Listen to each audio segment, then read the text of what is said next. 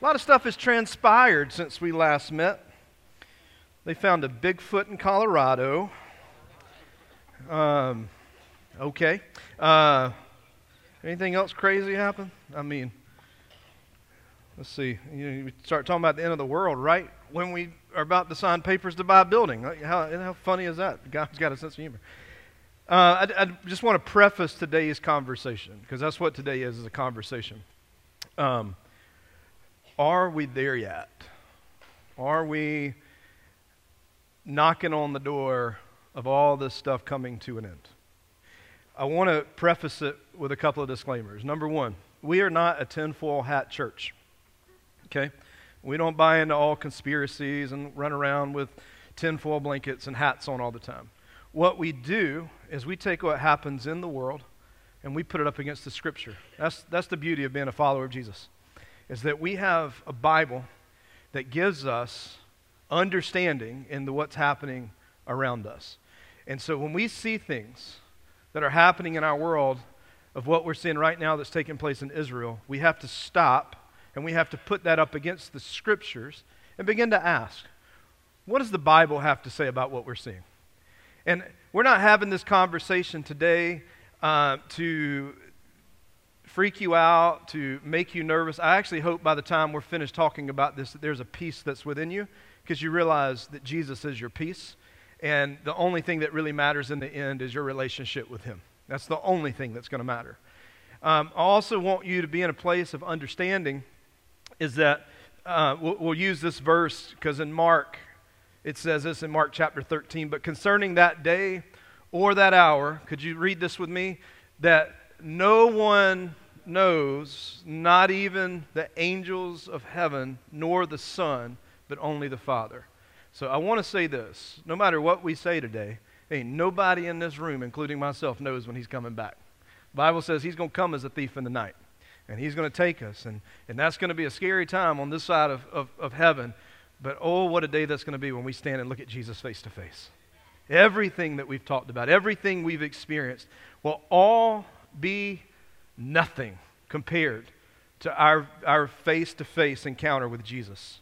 And I know you have a billion questions you want to ask him, but I'm just going to tell you this. I don't think those questions are going to matter when we're standing in his presence because we're going to see him for all of his glory and who he is. So this morning, only thing I can tell you is, are we there yet? I don't know. So here's the question we do want to ask Are we in the last days? Are we living in the last days? Now, we're pausing our James series. We've been in the book of James. And the reason we've jumped to this conversation is because my fear is watching these uh, so called theologians on social media throw out things and trying to guess things and trying to scare people. I just feel like as my responsibility as a pastor is to try to bring everybody back in line theologically so we can process this through the scripture.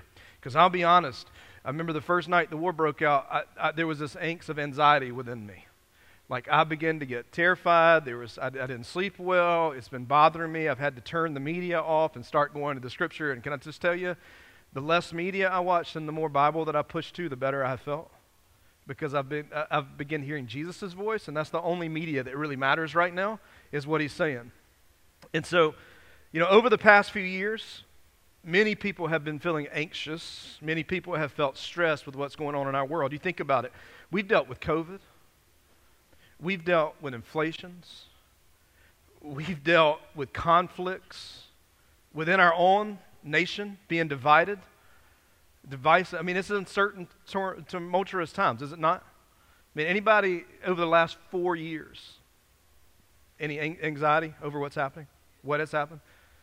Many of you may have fallen into some point of depression. I mean, this has not been, th- this is a part of history that we would just like to look back on 10 years from now and pretend like it never happened. Like if we could just bypass it. And that raises that question are, are we living in the, in, in the last days, in the end times. The Apostle Paul says in Romans chapter 8, verse 22, as we get closer to the second coming of Jesus, he says the earth is going to experience these birth pains. I'm not an expert on birth pains. I don't know if you know that. But if you've given birth, ladies, you know it's painful. And guys, again, I said it a couple of weeks ago, and I don't know why it made it into the sermon, but I'll say it again. If it was up to us, there would be no children because we could not bear the pain. But Paul says it's, it's like giving birth pains. When, when, women give birth to a child, there's signals that birth is coming. I remember when we were expecting our children, and my wife would say, Hey, there's a contraction. And it was just like that. Hey, I think it's a contraction. But then as, as time progressed, it was if you don't if you don't stop asking me questions, I'm gonna you know what I'm saying? She was a lot nicer than that. But as the birth pains, every once in a while they come, you know that birth is on the way. You're closer with every little pain. When the contractions become more and more painful and more frequent, these are birth pains. The idea of birth pains gives us this idea of, of that we're nearing the second coming of Christ. Things are, are becoming closer and closer and closer together. I don't know if the coming of Christ is at the end of this week, if it's this afternoon, or if it's 250 years from now. The only thing that I know is when Jesus said that he was coming back, you can go ahead and put that in the bank because it's going to happen. And how and all that. Like, we can get into all the eschatology you want of like postmillennialism, pre, all, dispensational millennialism. I'm probably talking words of your head. They were over mine too. That's why I took theology twice in college. But we, we're not going to deep dive into those things. What we're going to deep dive into is what does the Bible have to say about our current situation because we are in birth pains. There's always evil, and there's going to be a lot more evil. And the, the pains are getting more intense, they're getting more frequent, they're getting more constant. And as we get closer to the end times, the Bible says in 1 Timothy chapter 4 that, that there will be a, a demonic deception is going to increase. And, and here's what he says about that. For the time's coming when people will not endure sound teaching. Y'all, y'all, y'all found that out? I can promise you this, that this church will always be founded on sound teaching. In the moment that we're not on sound teaching and we're on opinion and how to get your life better, we need to quit doing what we're doing because we are not a church anymore. Amen? There's going to come a day, and we have seen it in our culture where it's sound teaching. People have itching ears that they're going to accumulate for themselves, teachings to suit their own passions. They're going to turn away from hearing the truth and wander off. Because it's not going to be about Jesus anymore. It's going to be about yourself. It's going to be about things that make you happy. And it's not going to be about His kingdom. Because here's the thing in the birth pains the, the birthing is happening because it's going to birth the kingdom of God here on earth. That's the birth. So we go back to this. The question is Are we in the last days? If this is your first day at Together Church, welcome. I'm glad you're here. We'll be back in the book of James next week. So if this is kind of weirding you out a little bit, we're just talking the scripture. We'll be back to James next week. But today I want to examine a prophecy from the book of Ezekiel, Ezekiel chapter 37, chapter 38, chapter 39. Ezekiel chapter 37, the nation of Israel is being referred to as a valley of dry bones. They, they have been moved out. The Romans have kicked Israel out, the people. And they reestablished the land and, Rome as an insult. They destroyed their temple because the Jews felt that, hey, the Romans are kind of on our side. We kind of hate them, but they're going to do some things for us. So the, the Jews let the Romans build their temple. And so the temple was rebuilt. And after a while, the Romans kind of got frustrated with it. So they dug holes and they lit fires underground so it blew the temple up and then they didn't have anything and then they kicked them all out of their homeland. All right, and they renamed that area Syria Palestine. Palestine, they named it as an insult because they named it after the Philistines, who was Israel's worst enemy. And so in this valley of dry bones, Ezekiel has written over 2,500 years ago, so these words of Ezekiel, 2,500 years ago written, he says these things that Israel was blessed by God. We can, we can read about that in Genesis chapter 12.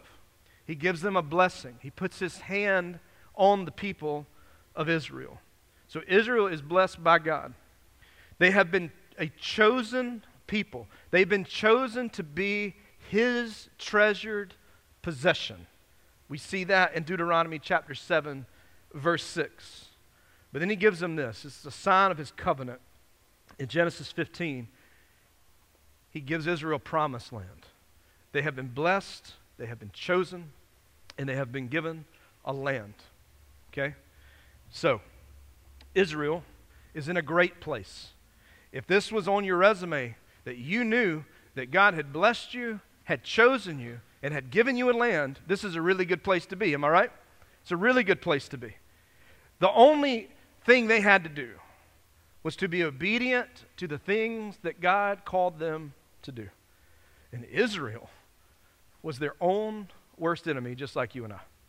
They, you go through the book of Judges. If, I don't know if you've ever read through the book of Judges. It is very predictable. Israel does good, does bad, repents. God says you're, uh, you're, you're good. We're, we're bringing you back into folds. And then, like two sentences later, Israel does bad again. They repent. And this is a cycle of sin that continues through the book of Judges.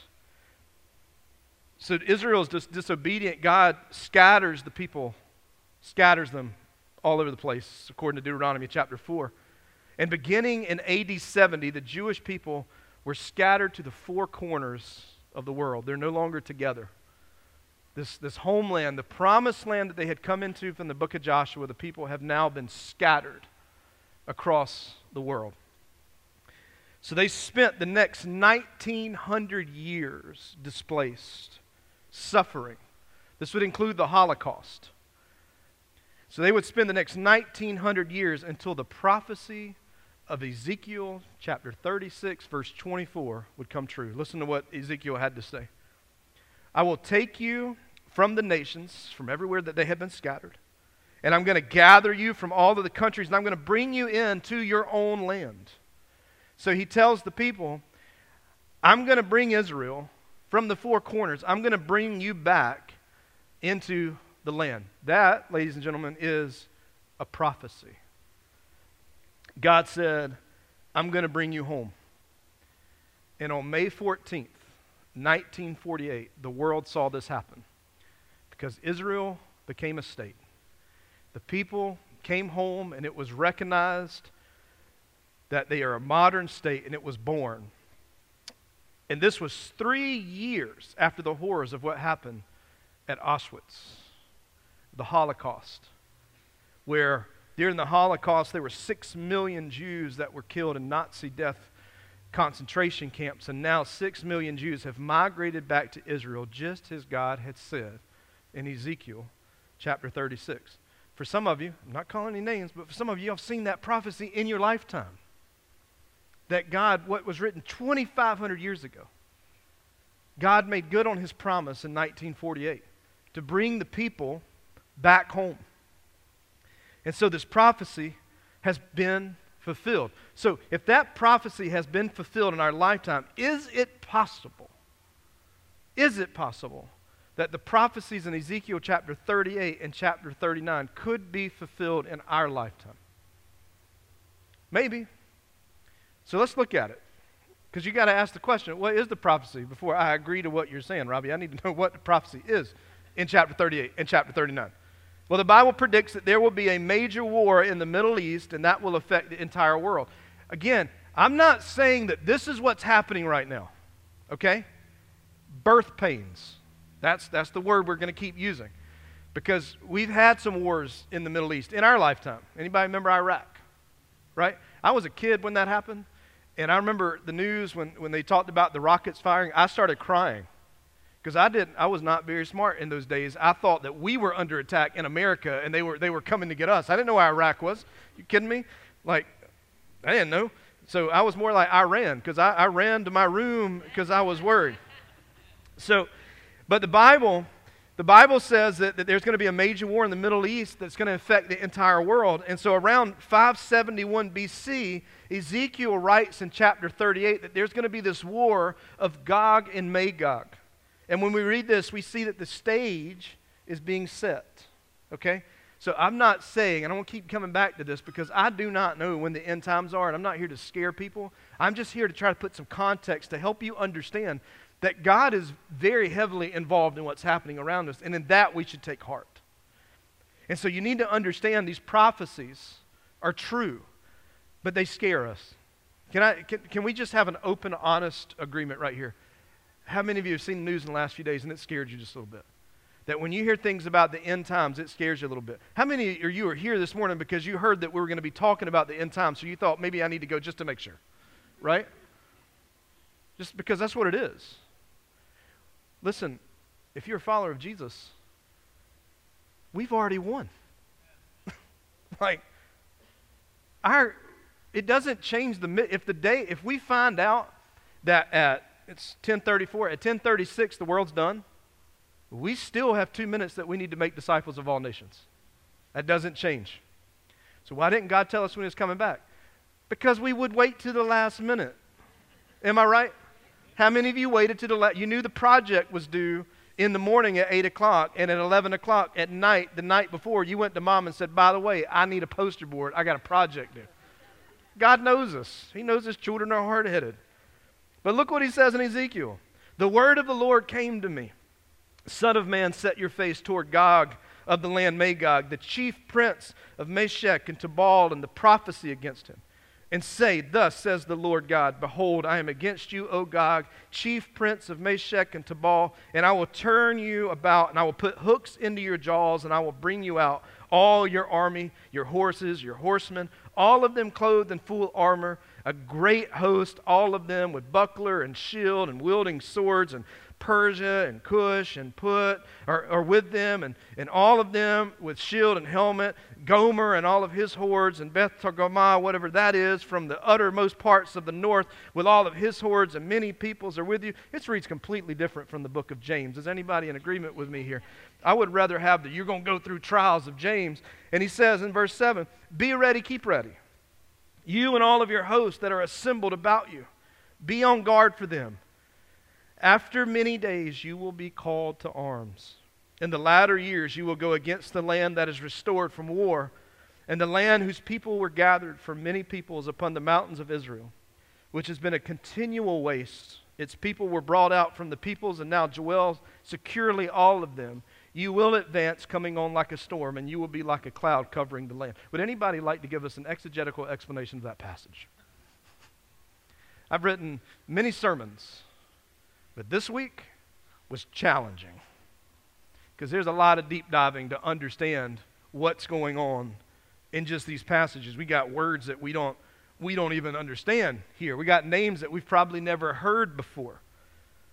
But Ezekiel says in chapter 37 that when the dry bones come to life and Israel comes back home to the homeland, which happened again in 1948, Israel's armies will advance like a storm and they will attack with overwhelming force. Now, what countries is Ezekiel talking about here? Well, he starts with Persia. Okay? Anybody know what Persia is known as today? Iran. It officially became known as Iran in 1935. So, one of the countries that has been named directly here is Iran. This is significant because as a church, we believe in the teaching of eschatology, which means we believe in the study of end times. We, we want to know how this is going to end. But did you know, even in Islam, there's eschatology? There's an eschatology, there's an end time understanding. And so, in the radical Islam, I'm, i want to use that term very clear because this is not a bash on Islam we believe that they need to come to know Jesus and we will pray for them to come to know Jesus, but not everyone that practices Islam. Matter of fact, 90% of those that practice Islam are not in the radical realm and are embarrassed by what's happening on the other side. So please hear me out. This is not bashing Islam. Okay? We're talking about the crazy 10%. You know how you go to family reunions? 90% of you are cool. Been an Uncle Jerry over here. That's the 10% we're talking about. And so, their eschatology is a little different from ours. Ezekiel writes this in 571. A year later, Muhammad is born in 570. Okay? You'll, you'll caught that real quick, right? So, in this prophecy, Muhammad is born. And we can take Islam all the way back to the days of Abraham, but we'll, we, we're not going to do that this morning. At the age of 40, Muhammad goes into a trance and he receives these divine revelations. And what he decides to do is he writes these divine, these, these divine revelations in a book called the Quran. And when Muhammad dies, Islam splits. It branches out into two different groups. You probably have heard these, at least on the news. You have the Sunni Muslims, which 90% of people that practice Islam are Sunni Muslim, and then the 10% are called the Shiite Muslims. Okay? The Shiite Muslims believe about end times. They, they have an eschatology. And their eschatology is that there's going to be there's going to come a Messiah named Imam Mahdi, which translates in Arabic to the Messiah. They believe, just like we do, that there's a Messiah. Now, in Christianity, our Messiah has already come, and he's still reigning on his throne supremely. In Islam, they believe there is a Messiah coming, in, in, in the radical side of Islam. Okay?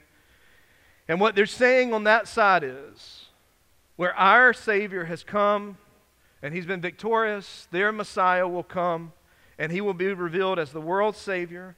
And the sign of his coming will be that there will be, he'll be victorious in a massive global war against Christians, Jews, and anybody else who will not bow the knee to Islam.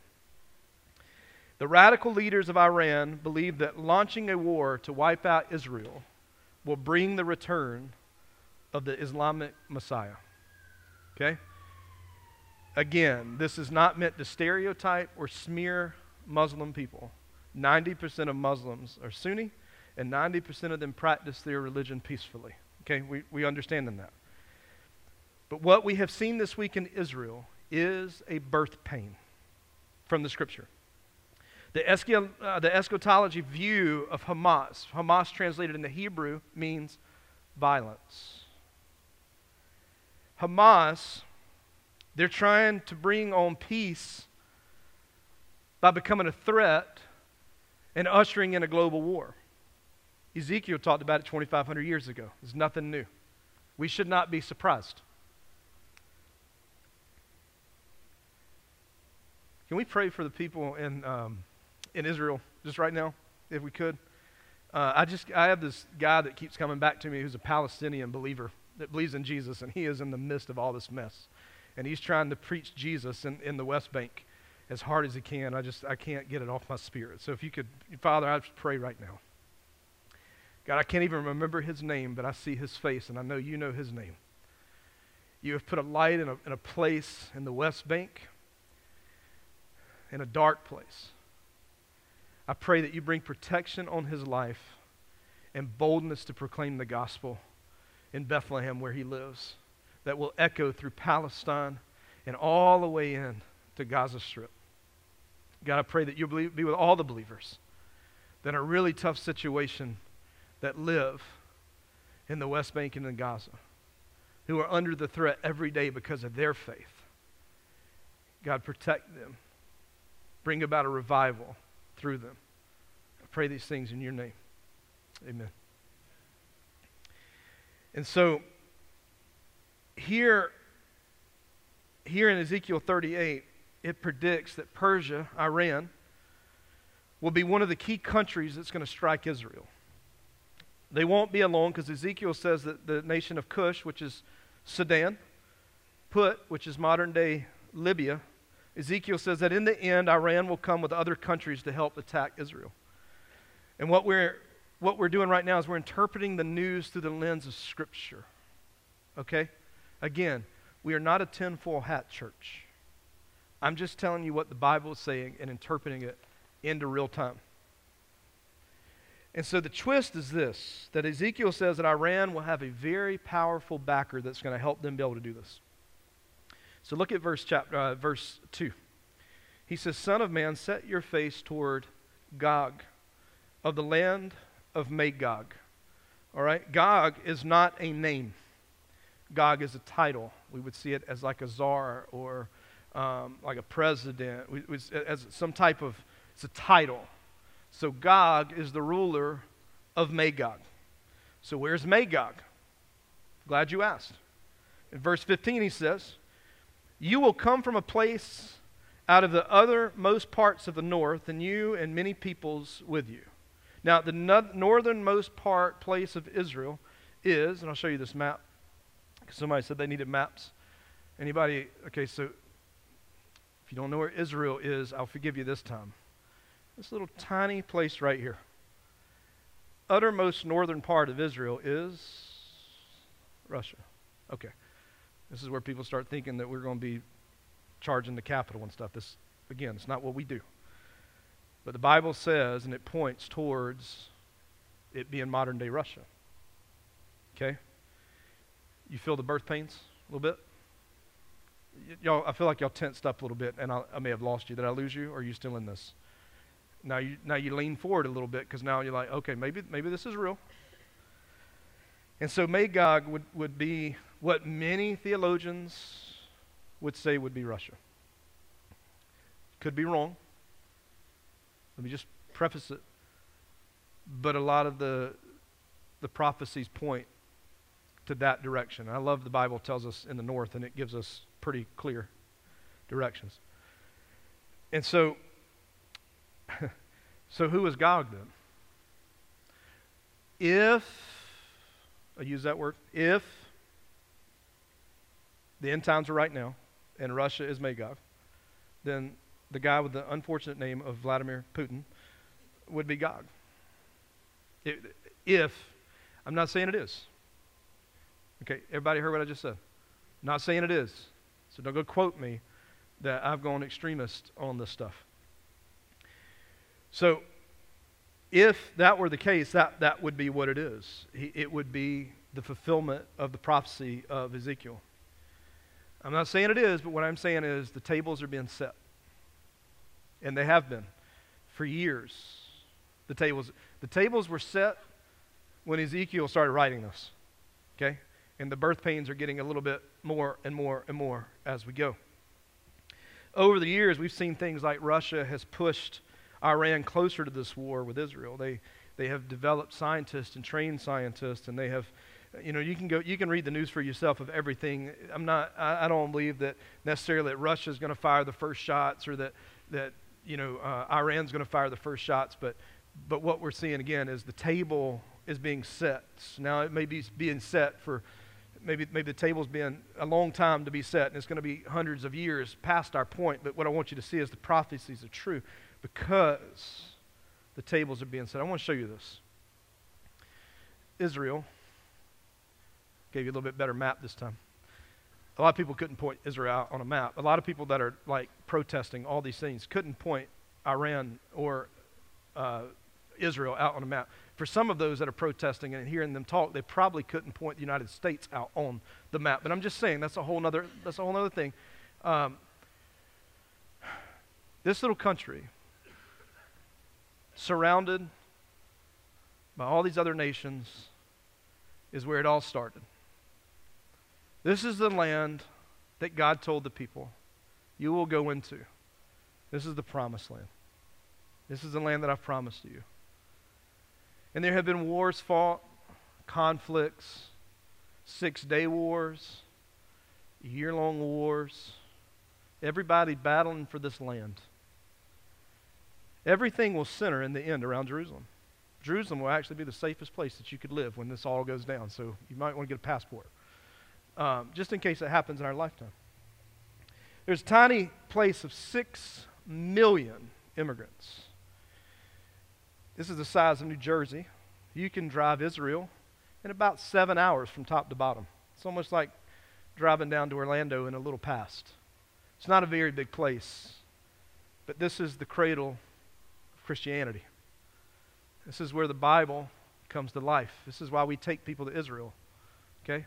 And I know your next question is wait, are y'all still going to Israel? Um, right now, we are until they tell us we can't, and we're going to let them tell us we can't because then they got to pay us money back. Uh, we call it now. We get, we lose some things, so we're going we're to call their bluff. Um, but on this little place, they are surrounded by 300 million enemies all around them, and have been. Verse 16 says that you'll come up against my people Israel like a cloud covering the land. 300 million enemies surrounding. Israel is going to be outnumbered when the war happens. Um, no one's going to come to her aid. The United States will bail out on her and Canada, because you know Canada brings a lot to the table, and um, outside of bacon, there's not really any any help from Canada. But all these other nations are just going to bail, and it's going to be Israel. Watch this in 16. It says, In the latter days, I'm going to bring you against my land that the nations may know me when through you, O God, I vindicate my holiness before their eyes. This is, the, this is why God chooses to show his love for us. This is the way that he's showing is like, when this happens, I'm going to fight that battle. It, Israel's going to be a part of it, and everybody else is going to bail on them because right now they have all the help in the world. But when everybody bails, the only place for them to look up is look up to God. And what happens when Gog attacks, God doesn't fight with bombs and bullets. He brings unconventional weapons. He plays a little different. Look at what he says For in my jealousy and in my blazing wrath I declare, on the day that there shall be a great, all right, what's that word? Earthquake. Okay, I didn't know if we were just having problem reading or if I lost you. What's going on there? Earthquake. There was going to be a great, I'm going to bring a great earthquake in, in the time in the land of Israel. So, one of the weapons that God has that He can use that we, we don't have is earthquake. He'll, he'll shake it up a little bit. And now, watch what happens when He shakes it up. He said, I'll summon a sword against Gog on all the mountains, declares the Lord God. Every man's sword will be against his brother. We call this friendly fire. They're going to be so distracted that Israel is not going to have to fight because they're going to be standing there going, What are these clowns doing? Because they're going to turn weapons on each other because they're going to be so dazed and confused at what's going on. And he's going to defeat them with friendly fire. We see this with Gideon in the 300 when they went out to fight, and Gideon won the battle when they were far outnumbered. He says, With uh, pestilence and with bloodshed, I'll enter into judgment with him, and I will rain upon him and his hordes and the many peoples who are with him torrential rains and hailstones and fire and sulfur. He, he's basically saying that he will use biological warfare and airstrikes. It's basically what he's saying, right? Modern day translation. That he, he's going to rain down judgment. That whoever comes up against Israel, because remember, they're chosen, they're blessed, and they have a land and God is going to defend them, He's going to fight for them. So every force of nature is a servant of the living God. Every force. And this is the start of the birth pains. And when the battle of Gog and Magog happens, I don't know, but when it does, one thing is certain that the table is being set, and there's a purpose behind all of this, and God's going to use his judgment to show his power and I love how Ezekiel ends chapter 38 because look at what he says. Look at this with me. He says, So I will show my greatness and my holiness and make myself known in the eyes of many nations, and they will know that I am the Lord. What do you do with all of that? That's a lot of stuff. And, and like, you go talking about this stuff out in the streets, people think you're crazy. Right? Anybody feel that way when you talk about end times with people, they think that you've lost your mind? Like some of you probably think right now that I've lost my mind and I'm in this whole other space and I go home and I put my, my tinfoil back on and I'm. Listen, I can only tell you what the Bible says. And there are places in the Bible, like I, I went back and forth all week with trying to decide if we need to talk about this or not. But my job is to pro- proclaim the Scripture as it's written. You're going to leave here today with more questions than you have answers. And I think that's a good thing. Because the only answers you're going to get from the Holy Spirit. I will tell you this what do we do with all of it? We don't need to fear. That's what the media wants. My goodness, I remember growing up and the threat levels by color on TV. Y'all remember that? We're in, we're in yellow today. We're in orange. We're in red, everybody. We got to freak out. Remember that? National Day of Jihad on Friday. Anybody, uh, uh, just a little bit, anybody have a little bit of a fear that something might happen? And I, I, I fell into it. I was like, I, you know, you're going to have to go through Matthew, Mark, Luke, and John because I keep a Bible in my console, but also had Glock 19, all the same thing, just in case they got through the first three Gospels. You know, boom, Glock gonna have to fight for me. Um, but there's a little bit of fear. But God didn't give us a spirit of fear. We don't need to fear when we read these things. We don't need to be afraid of these things. Here's what I've learned because I've had question after question because all of a sudden, as a pastor, when these things happen, people think I'm the expert on this. I'm not. But what I can tell you is this I don't have fear because I know Jesus.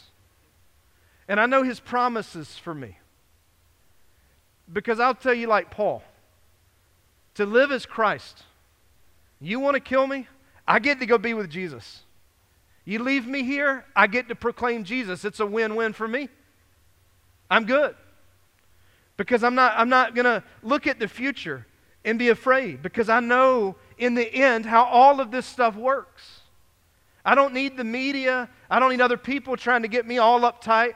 I don't need to read the scriptures and allow the enemy to make me afraid of what God wrote. That's a real thing. You know, the, the enemy knows this scripture way better than we are. Satan and his demons are the greatest theologians you will ever meet. They can quote this thing from memory, they, they can twist it, and they can make us afraid of reading things like Ezekiel 38 and 39 because they don't want us to, to unveil what God's trying to show us. I'm not afraid because these are Jesus' words. He says in Matthew chapter 24, You're going to hear of wars. You're going to hear rumors of wars. And you see that you are not alarmed. Don't be alarmed. For this must take place. But the end is not yet. For the nation will rise against nation, and kingdom's going to rise against kingdom, and there's going to be a famine and earthquakes in various places, and all these things are but the beginning of the birth pains. It's just a beginning. As followers of Christ, our command has been from day one of Jesus' mouth to go make disciples of all nations, baptizing and teaching them to obey the things that he has taught us. That doesn't change. I'm not one of these people that think, well, the world's going to get worse and worse and worse and worse. No, I believe that we have been called to bring change into the world. Why is God slow on coming back and bringing his people home? He says he's waiting for that last person. I don't know who that last person is that hasn't responded to the gospel yet, but he's waiting on you. And he's waiting. Y'all, the earth is having contractions. That's what this is. And they're getting closer and closer together because it's about to birth the kingdom of God. You have to have the proper perspective on all this stuff to be able to guide it through it. I know as a parent, it's, it's tough because it feels like everything is just falling. It's, it's hard. As a grandparent, it's hard watching your kids and your grandkids live through this. That where you don't even know, like, what, what's, it's not just physically protecting them anymore. Now it's like we got to emotionally protect them, we got to spiritually protect them because it's, it, they're being attacked from all angles through, through these things, too, by the way. Because I can go get whatever I want to say right here. I mean, this will tell me anything I want. You got to have the right perspective. That comes from right here. This, this book. Nothing else. If you go to a hospital and you hear screaming, it'll make you a little nervous, right? But when you find out the screaming that you hear in the hospital is coming from the birthing unit, there's joy on your face because you know what's coming. That some mom and some dad's about to hold a little baby in their arms for the first time. That a baby is going to take their first breath. This prayer for months is going to be birthed, and, and that scream turns into joy. But if you walked into a hospital and you heard screaming, and it was coming from the oncology department, then, that's, then it's scary. How do you interpret these birth pains?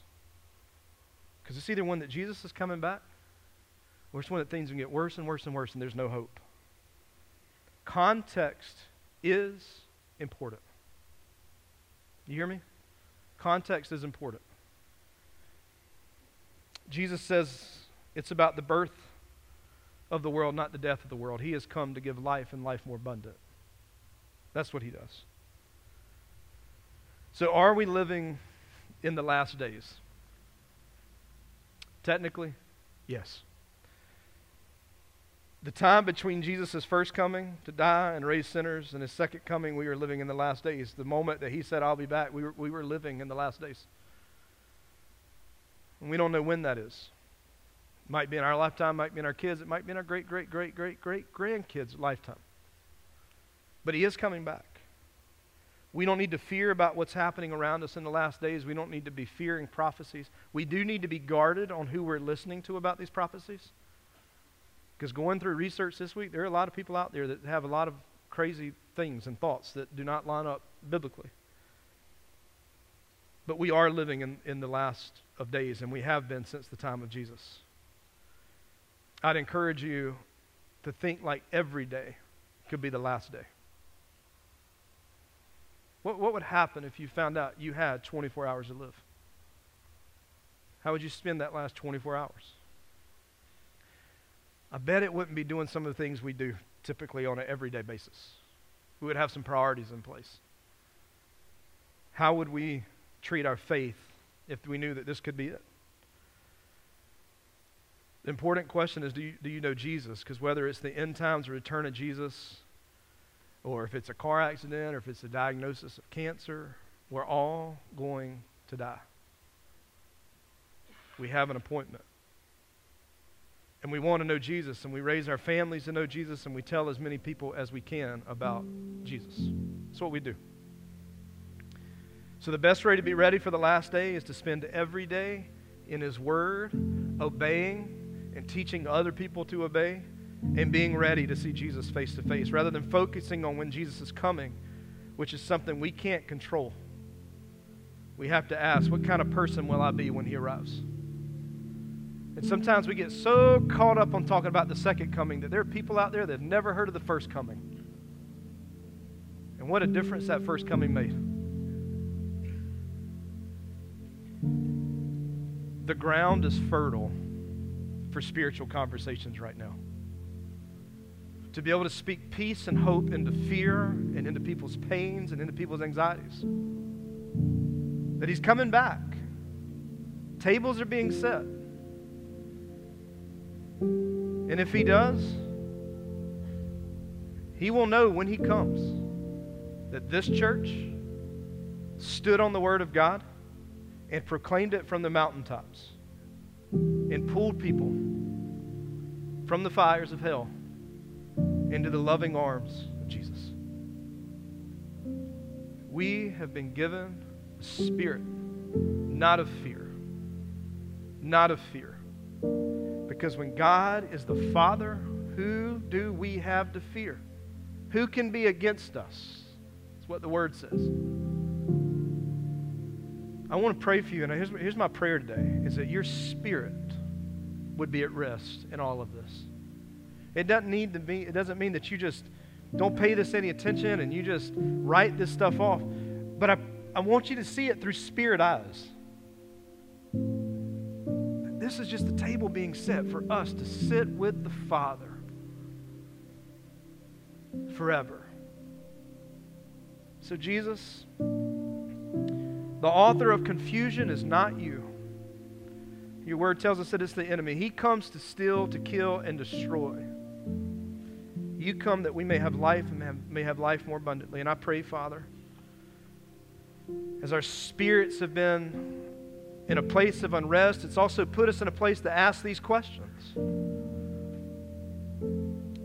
God, I just pray that we would lift our eyes to the heavens. Where does that help come from? But to you. May we lift those to you. Give our spirits peace, a shalom, a peace that can only come from you. God, we pray for the, those on both sides. We pray for the, the Jewish people, the Israelis. We pray for the Palestinians.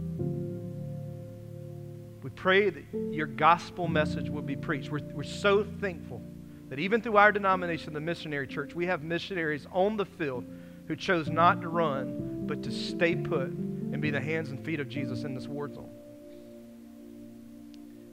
Just pray for salvation in the land of Israel.